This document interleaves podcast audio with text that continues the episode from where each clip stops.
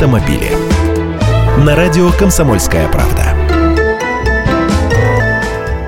Здравствуйте! Детали легковушек будут делать из отходов текилы. Машину из конопли нам уже показывали, биотопливо запросто делают из отходов производства вина или виски, это тоже не новость. Но чтобы собрать машину из текилы, это да, удивили. Компания Ford и фирма Хосе Куэрва изучают возможность использования побочного продукта агавы, остающегося при производстве текилы для изготовления деталей машин. Точнее, для создания биопластика, который сможет применяться в автомобилях.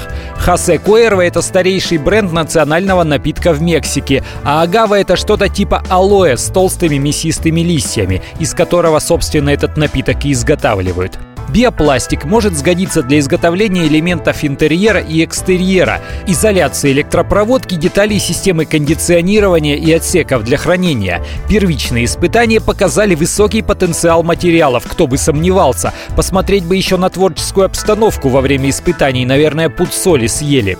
А если серьезно, то лучше уж пластик делать из травы, чем из нефти.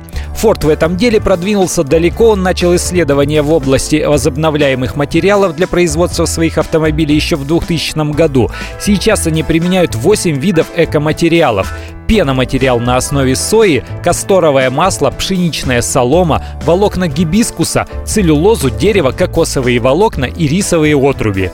Я Андрей Гречаников, ты эксперт «Комсомольской правды». С удовольствием общаюсь с вами в программе «Русские машины» ежедневно по будням в 13.00 по московскому времени. Автомобили.